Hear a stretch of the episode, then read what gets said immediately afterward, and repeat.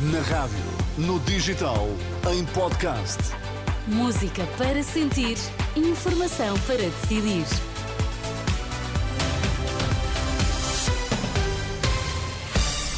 As notícias na Renascença com Miguel Coelho. Estes são os destaques. Primeiro dia do ano marcado na Ucrânia por uma das maiores vagas de ataques com drones. Regresso a casa, autoridades prevêem trânsito mais intenso a partir desta hora. Muito boa tarde. No Japão ainda é incerto o balanço de vítimas do sismo de 7.6 na escala de Richter, registado esta segunda-feira na península de Noto, no centro do país. Há relato de casas destruídas e de diversas pessoas soterradas, mas sem que haja informação oficial de vítimas mortais. Dezenas de sismos de menor magnitude foram, entretanto, sentidos. O nível de alerta de tsunami foi eh, reduzido. Para os locais mais afetados, foram enviados militares para ajudar nas operações de socorro.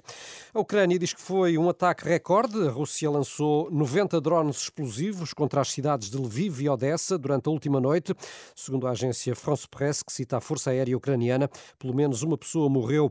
87 dos 90 drones terão sido destruídos em voo. O presidente russo garantiu, entretanto, que o país vai intensificar os ataques na Ucrânia contra alvos militares, em retaliação pelo ataque do passado sábado contra a cidade russa de Belgorod. A guerra na Ucrânia foi um dos conflitos lembrados pelo Papa neste primeiro dia de 2024. Na Praça de São Pedro, após a oração do Ângelo, do Ângelos, eh, Francisco renovou os apelos à paz. Na mesma linha, o Patriarca de Lisboa defendeu o fim da conflitualidade em vários domínios. Dom Rui Valério deixou, contudo, um apelo especial ao fim da crispação no país entre partidos e instituições. Pelos povos que estão em guerra, mas invoquemos a paz também nas famílias, a paz entre culturas, entre religiões entre partidos e até entre instituições.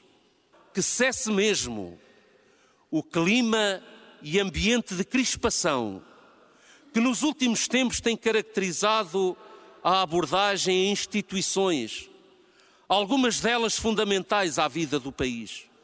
Patriarca de Lisboa, que presidiu esta manhã a missa da solenidade de Santa Maria Mãe de Deus e do Dia Mundial da Paz na Igreja de Cristo Rei da Portela.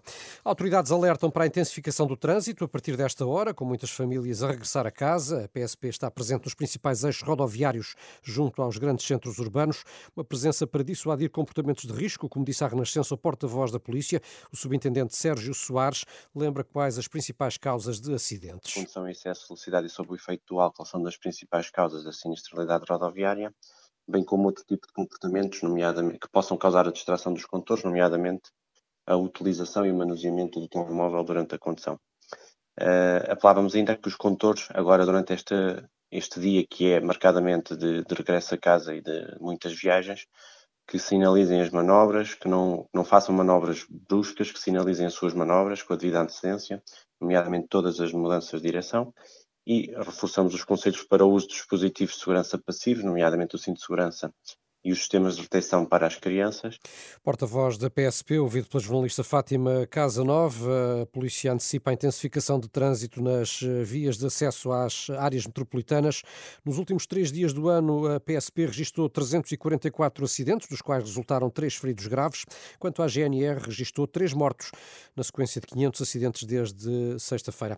Todos os cuidados são poucos. Boa viagem, um bom ano novo.